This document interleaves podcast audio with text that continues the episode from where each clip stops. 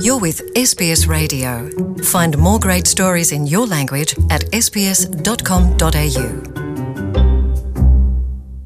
É a Luciana e ouvintes da SBS. Há uns 20 anos, numa conversa que também metia o Nobel português José Saramago numa feira do livro do Rio de Janeiro, dedicada precisamente à escrita de Portugal, à literatura de Portugal, a brasileira Lígia Fagundes Teles desabafava assim conosco.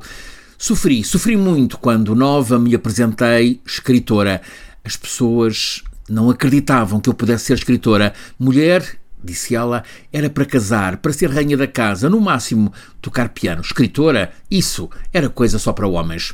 Mas a verdade é que Lígia impôs-se em grande como escritora, reconhecida como a grande dama da literatura brasileira, membro da Academia Brasileira de Letras desde 1985. Viria a ser distinguida com o Prémio Camões, o mais destacado Prémio das Artes no mundo lusófono, Prémio Camões de 2005. Foi indigitada para o Nobel da Literatura, que não lhe deram, terá ficado o Nobel a perder, como dizia precisamente Saramago.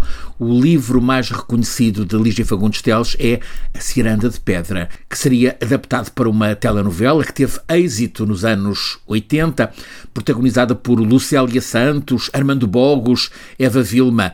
Ela escreveu as Meninas, que seria adaptado ao cinema por Emiliano Ribeiro e que conta a história de três mulheres jovens durante a ditadura militar do Brasil, a ditadura que Lígia sempre combatiu ativamente, dando a cara e o nome em manifestos e manifestações de intelectuais. Lígia Fagundes Teles publicou livros de contos, como por exemplo O Cato Vermelho, que se tornaram imagem de marca. Ela escrevia sobre o que melhor conhecia, a classe média brasileira, branca, urbana.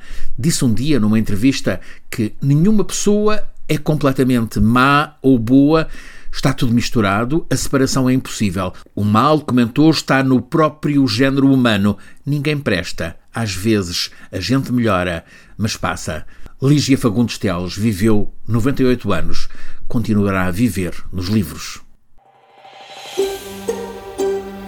Want to hear more stories like this? Listen on Apple Podcasts, Google Podcasts, Spotify, or wherever you get your podcasts from.